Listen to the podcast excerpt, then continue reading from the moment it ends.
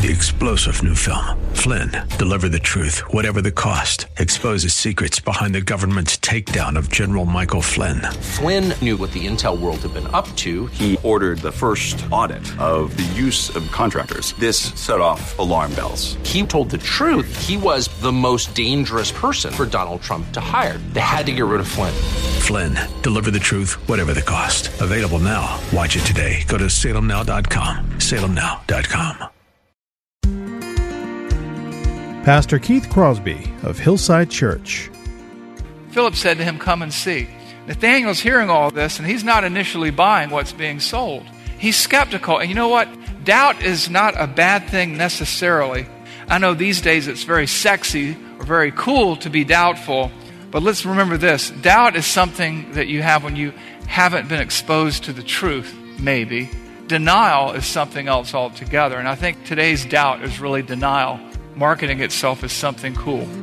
I can see the promised land, though there's pain within the plan. There is victory in the end. Your love is my battle cry, the answer for all my life. Every giant will fall, the mountains will move. Every chain of the past you've broken into. All the fear of the lies, we're singing the truth that nothing is impossible with you. Oh,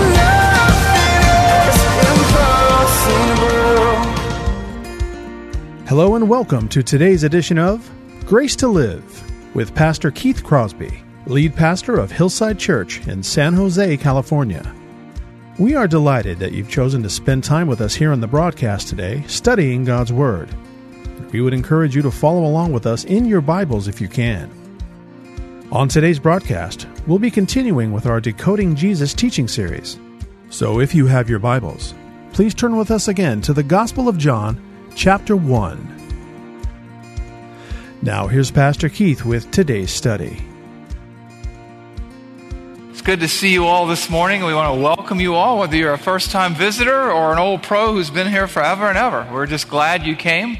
I know it's always tempting to sleep in on Sunday. There are other places you could be, but we're glad you're here with us, worshiping the Lord and the beauty of His holiness. We are in the midst of a series right now called Decoding Jesus. It's about the historical Jesus, which is the Jesus of the Scriptures. The We've talked before over the last few weeks that the Word of God is a reliable historical source document that exceeds all the demands and standards that even secular historians have for their own documents.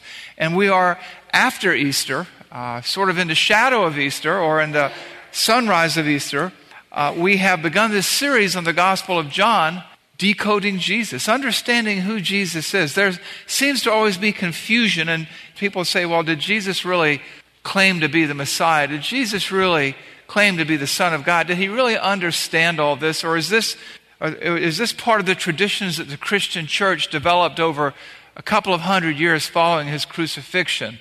And what we're doing is we're going through the Gospel of John, which is a, John, which is a gospel that really re- reveals the soul of Jesus, his teaching. Almost fifty percent of its words are his words as he's talking to one-on-one with people or talking to small groups of people or even talking to five thousand people, and what we see is what Jesus has to say about himself, what he believed about salvation, what he believed about God. And so we're working through this. The first week we visited the first eighteen verses of the Gospel of John, which is called the prologue. It sort of foreshadows everything that's coming afterwards. And then last week we were in John chapter one looking at what John the Baptist had to say. Jesus walks up after his baptism, after forty days being tempted in the wilderness, and John looks at him and goes, "Behold, the Lamb of God who takes away the sin of the world." Today, we're going to be two days or forty-one days after his temptation, after his, uh, after he's been, or forty-one days after his baptism, and we're going to pick up again in John chapter one, beginning in verse thirty-five. You may want to turn there if you have your Bible with you, and I'm going to walk you through this passage And then we're going to sort of get down deeper into the sermon and understand what it means for us, what it means for you and I. Today's message is entitled, The First Followers Bear Witness of Jesus. And in this passage, Jesus calls his first four followers. This is a year and a half before they became the apostles. And this is right at the beginning of his per, uh, earthly public ministry. So in John chapter one, verse thirty-five, we read this. The next day, forty-one days after his baptism, he's just back from the temptation. Again, John was standing with two of his disciples. This is John the Baptist. And he looked as Jesus walked by and said, Behold, the Lamb of God. This is a big, a big deal. Because as we talked about before, this is messianic terminology here. John the Baptist is laying a title on Jesus. He's calling him the Lamb of God. He said this already once in verse twenty-nine when he said, Behold, the Lamb of God who takes away the sin of the world. It's an allusion, an allusion, A L L U S I O N. It's an allusion to Isaiah's prophecy. Oh, we like sheep have gone astray, we've turned each to our own way, and the Lord has laid on him the iniquity of us all. He was led like a lamb to the slaughter, he did not open his mouth.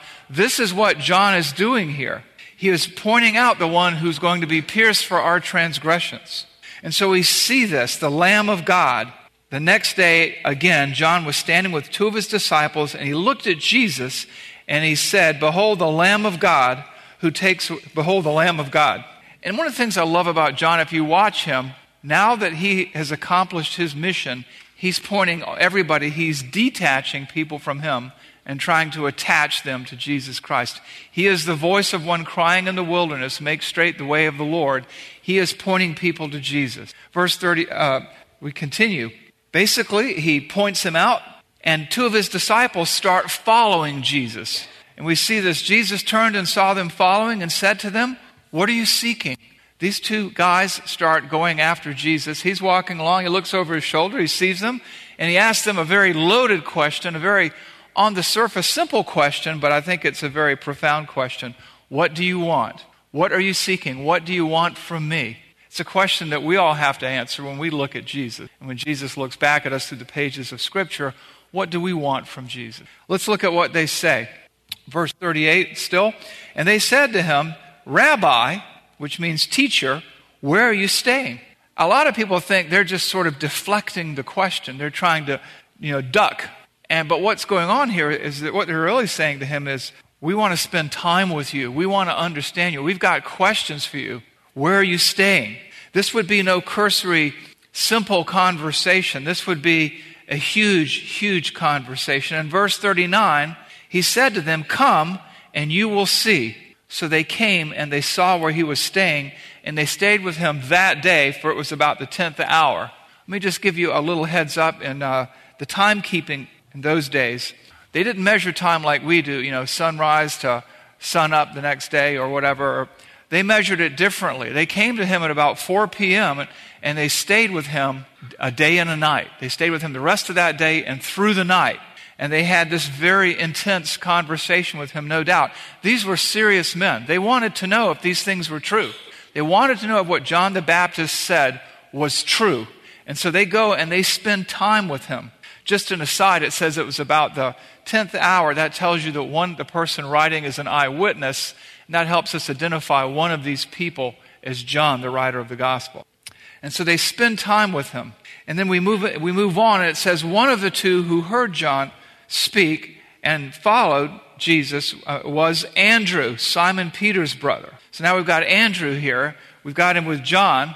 And he, he, it says in verse forty-one, he first found his own brother Simon and said to him, We have found the Messiah, which means Christ. Now this is pretty critical because you just don't, as, as a Jewish person, call anyone the Messiah.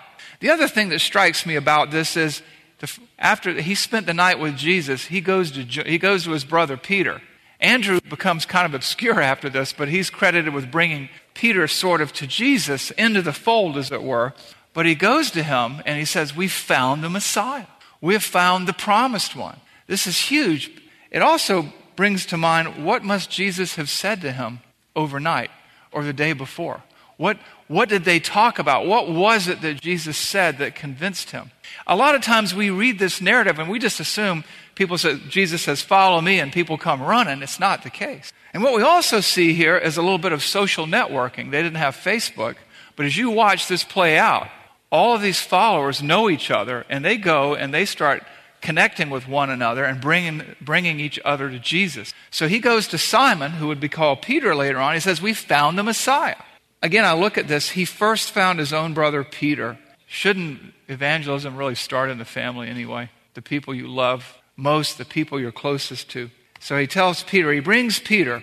Verse forty-two, he brought him to Jesus. He brought Peter to Jesus. Jesus looked at him and said, you are Simon, the son of John. You shall be called Cephas, which means Peter. And Cephas is Aramaic for the word rock. Now, I don't want us to get confused here with the confession in Matthew sixteen, where he says, you are, you are, you know, you are, you shall be called Peter, and upon this rock I'll build my church. He's not, Peter isn't the Pope, and he's not the rock upon which the church is built. It's the confession that Jesus is the Christ. But he does call him rock here because Peter would become a rock or a pillar of the church. So he, he looks at him and he, and he says, this is who you are and this is who you're going to become. Sort of a little prophetic insight here. But Peter came. Whatever his brother said to him, whatever they talked about after he said he was the Messiah, he came. You also have to remember, just to give you some more background, this is a time where they're waiting for the Messiah, right? John the Baptist shows up after four hundred years of prophetic silence. He says, I am the forerunner, the voice crying in the wilderness. So everybody's kind of primed. Everybody's on the edge of their seats. So that's the background. These just aren't conversations taking place in the dark. So he brings them to Jesus, and it says in verse forty-three, the next day Jesus decided to go to Galilee. He's basically going to walk about twenty miles, and it says there that he found Philip and said to him, follow me. Now Philip was from Bethsaida, the city of Andrew and Peter. Again, all these people know each other. In the months to come, we're going to be talking about something called uh, discipleship mentoring movements, how we can reach people in different communities and different neighborhoods for Christ. But what you're seeing here is sort of the first one. You're seeing the, the, the faith reach out in its early days through contacts and connections, family connections, uh, professional connections. These guys were all fishermen. This is something that you're going to be called upon to do in the months ahead. And so he goes to Galilee and he finds Philip and he says, follow me. Because to be a follower of Jesus, you have to obey. You're not, and I don't, I don't want to confuse you. I'm not saying you're saved by works, but your obedience indicates what you believe and what you've trusted in. So Philip, Philip followed him. And Philip, verse forty-five, apparently is wasting no time. He found Nathanael and said to him, we have found the one of whom Moses in the law and the prophets also wrote, Jesus of Nazareth, the son of Joseph. Again, a lot going on here. We don't know what took place in that twenty-mile walk on the way back. We just don't know. But we know this, that Philip, who would later be called Philip the Evangelist, he goes and seeks out Nathanael. And he says, look, we found the one of whom Moses and the prophets wrote about. You know what that reminds me of? It reminds me later on after the resurrection in Luke's gospel where it says, and beginning with Moses and the prophets, he interpreted to all of them the scriptures, the things the things the scriptures said about him. Remember this, that when all this is going on, Jesus is talking to them. He is interacting with these people. And these people are listening to him. They're remembering what John said. They're listening to the things that he says. They're watching the things that he does. And they're drawing these conclusions. And we're seeing them displayed here in the text. We have found him of whom Moses and the law and the prophets wrote. This also tells us that while these men were mere fishermen, they knew their Bibles. They'd been to synagogue, no doubt. They'd been, they'd been exposed to religious training, and they knew. They knew their Bibles, and therefore they could make sense out of their existence, and they could interpret what Jesus is saying, and they could interpret the times, the situations, and the circumstances. Now, Nathanael, a healthy skeptic, responds, can anything good come out of Nazareth? Philip said to him, come and see. Nathanael's hearing all this, and he's not initially buying what's being sold. He's skeptical. And you know what? Doubt is not a bad thing necessarily. I know these days it's very sexy or very cool to be doubtful, but let's remember this. Doubt is something that you have when you haven't been exposed to the truth, maybe. Denial is something else altogether. And I think today's doubt is really denial, marketing itself as something cool. So he's saying, now wait a minute, you found the one who Moses wrote about. Remember that the Messiah was going to come out of Bethlehem. At this point, Jesus is living in Nazareth, so there's some doubt because there's some confusion. So in verse forty-six, he says that, and then watch what happens next. Jesus saw Nathanael coming toward him and said of him, "Behold, an Israel indeed, an Israelite indeed, in whom there is no deceit." I think in some translations it says a Hebrew in whom there is no guile. And Daniel looks to him and he says, "How do you know me?" Jesus answered him, "Before Philip called you, when you were under the fig tree, I saw you." Nathanael answered him, "Rabbi, you are the Son of God, the King of Israel." And that's a huge leap from, wait a minute, can anything good come out of Nazareth? To, you are the Son of God, the Son of God, not a son of God. You are the Son of God. You are the King of Israel, which would be what Moses and the prophets had written. It harkens back to Psalm two. Today I have begotten you, you will be, you know, I will give you a kingdom, it will never end. You are my son, you are the king. So these guys are, are processing all of this. Now when you look at this, and, and, and, and checking this out, because when I looked at this this time, I was kind of struck by the context of Nathanael's comments. Jesus does something with Nathanael here, and he does something for him. He gives him something he can grab hold to, in this case some indication that he's got omniscient or supernatural thought ability. He can see things, he can understand things, he can know the future, he can know what people are doing that he can't see. And then afterwards, he sort of ties it up for him. And let me just walk you through this. In Jewish tradition, when you meditated on the law, you sat under a fig tree and meditated on Torah, okay?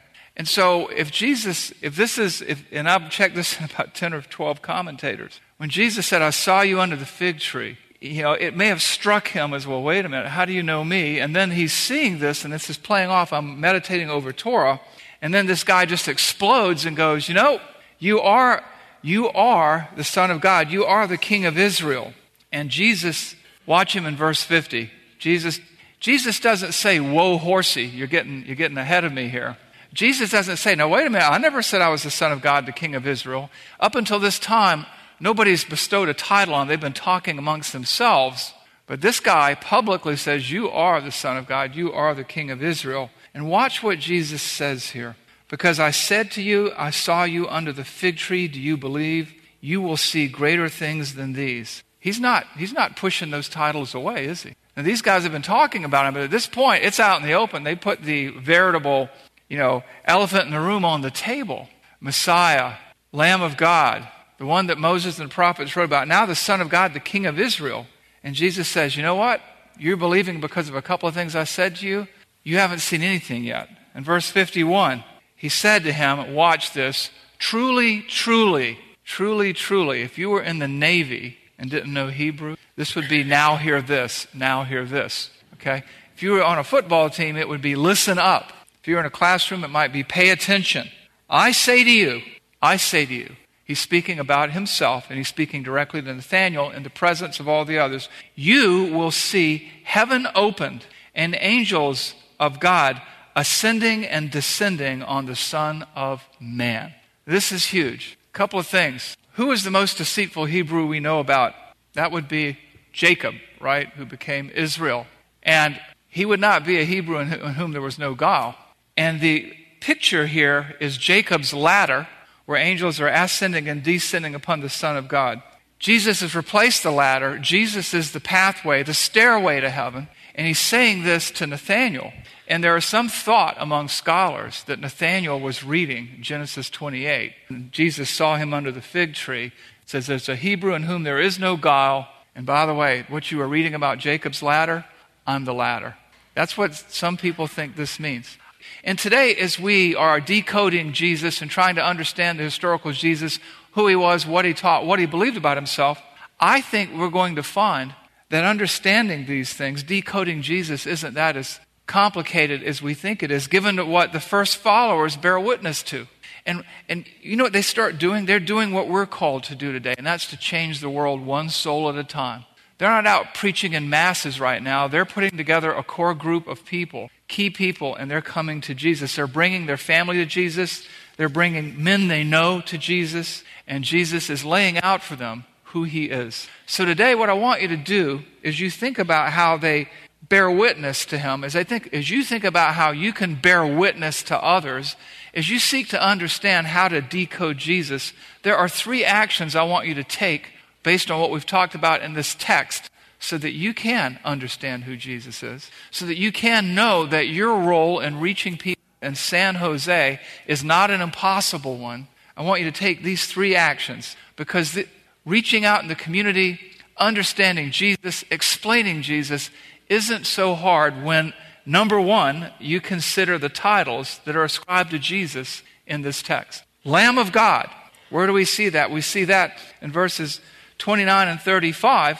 Behold, the Lamb of God who takes away the sin of the world. In our passage today, verse thirty-five, the next day John was standing with two of his disciples. What he says publicly, he now says privately. And he looked at Jesus as he walked by, and he said, behold, the Lamb of God. And that Lamb of God, like I said before, given that John said, I'm the one that Isaiah described, it made people think, it made these two men think about Isaiah fifty-three. And we'll look at verses six and seven in Isaiah fifty-three. All we like sheep have gone astray. We have turned everyone to his own way, and the Lord has laid on him the iniquity of us all.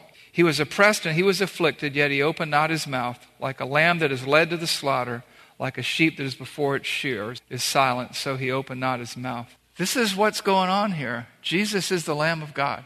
He is the, the Messiah. He is the deliverer promised in the book of Isaiah, just like John alluded to earlier. Like a lamb who is led to the slaughter. Trust me, decoding Jesus isn't so hard if you just take the time to try. Decoding him for yourself, if you're not a Christ follower yet, decoding him for others is not impossible. Just take what you know here in the first chapter of the Gospel of John and share it with. When you see what the disciples heard and when you learn what the disciples bear witness to, you understand who Jesus is. It's not a mystery. It's not hard. This is the historical Jesus. And he starts racking up title after title after title. The next title he gets is Rabbi in verses thirty-eight and verses forty-nine.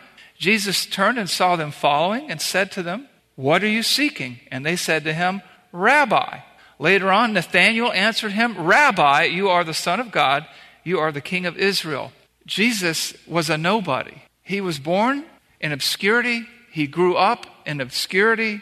He remained obscure. These people didn't know him. John, it never occurred to John the Baptist that he would have been the Messiah until he saw the Spirit of God descend on him and light on him like a dove. And yet now people are calling him Rabbi. Something's going on here. People are connecting the dots, and you can connect the dots for people. You just don't call anybody Rabbi in those days. It'd be like calling them Reverend. You walk up to a guy on the street and say, Reverend? You don't do that. But this is what's going on here. None of this is accidental. None of it. And so Andrew and John spend the day and the night with him and conclude that he is the Messiah. Nathanael calls him the, the Son of God, the King of Israel. And let's take that title, Messiah. It shows up here too. Where? Verse forty-one. Messiah and Christ. forty-one. And he, Andrew, first found his own brother Simon and said to him, we found the Messiah, which also means Christ. Remember, these were, these were spiritual men. They weren't biblical illiterates. And they understand, after spending time with Jesus, who he is and who he claims to be. And so should we. This isn't a haphazard enterprise. This is the sovereignty of God drawing the inner circle into, to, into Christ's orbit so that they can change the world one soul at a time.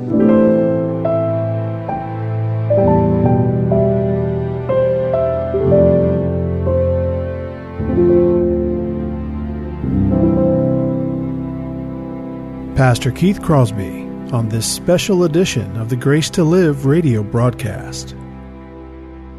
Hello, everyone, and thank you for listening today.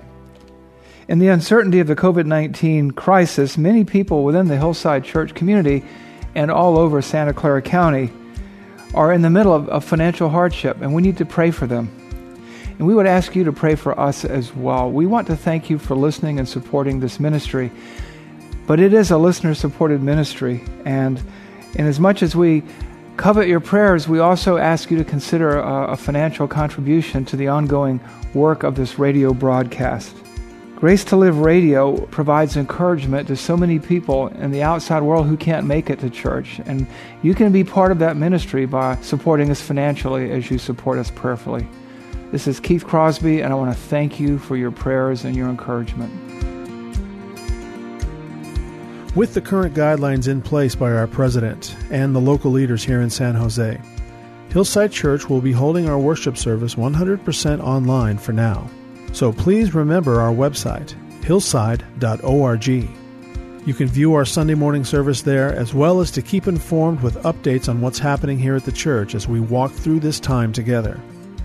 Just click on the covid nineteen response button for updates on ministry activities, resources for your children, as well as important information from the County Health Commission. And you can also connect with us on social media, the church Facebook page at Hillside Church San Jose, as well as our Instagram page at Hillside San Jose. And don't worry if you missed any of this information. You can access everything by visiting our website, hillside dot org. We want to thank you so very much for spending this time with us here on the Grace to Live radio broadcast. I'm your host, Kevin Reeves, and on behalf of Pastor Keith and all of us here at Hillside Church, we want to encourage you with our prayer that the Lord will continue to richly bless you and protect you. So please keep looking up, and thanks for listening. Nothing is impossible. Every trial